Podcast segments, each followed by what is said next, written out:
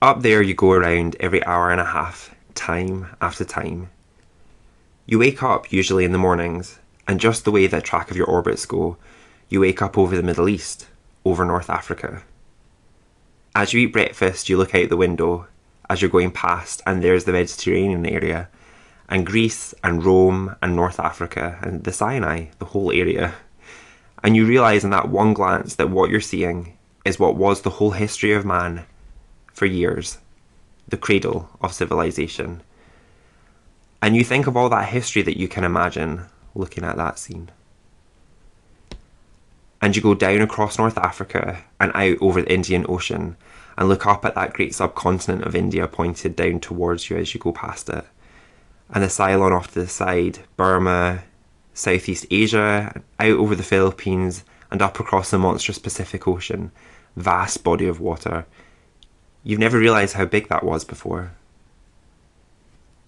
And you finally come up across the coast of California and look at those friendly things Los Angeles and Phoenix, and across El Paso, and there's Houston, there's home.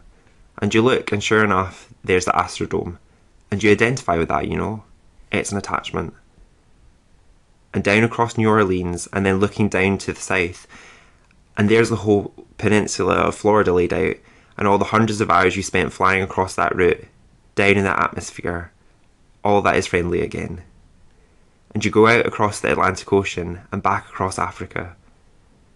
And you do it again and again and again. And that identity that you identify with Houston and that you identify with Los Angeles and Phoenix and New Orleans and everything. And the next thing you re- you recognize in yourself is that you're identifying with North Africa you look forward to that, you anticipate that, and there it is. That whole process begins to shift what you identify with. When you go around it in an hour and a half, you begin to recognize that your identity is with that whole thing, and that makes a change.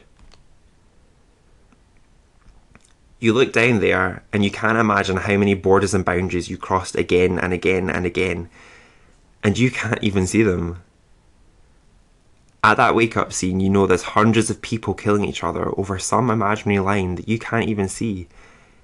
From where you see it, the thing is a whole, and it's so beautiful, and you wish you could take one from each side in hand and say, Look at it from this perspective. Look at that. What's important? And so a little later on, your friend, again those same neighbours, another astronaut, the person next to you goes out onto the moon.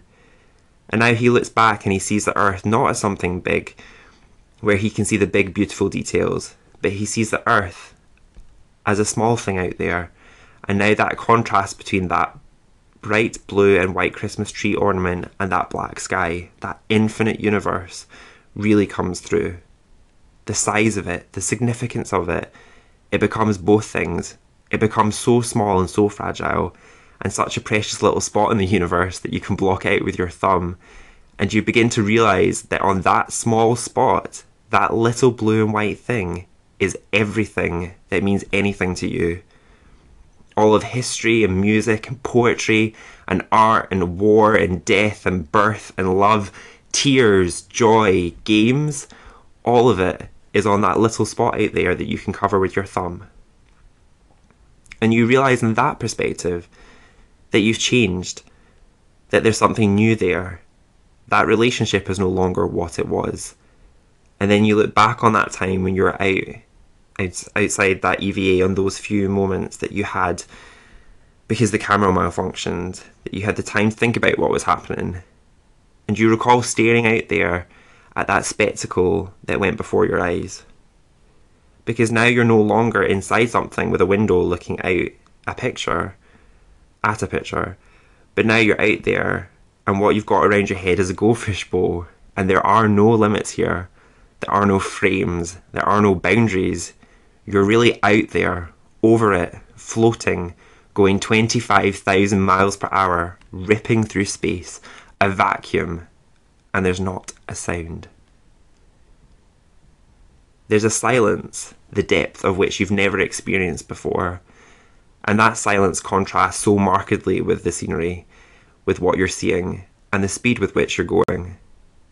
that contrast, the mix of those two things, really comes through. And you think about what you're experiencing and why. Do you deserve this? This fantastic experience? Have you earned this in some way? Are you separated out to be touched by God, to have some special experience here that other men cannot have? You know the answer to that is no.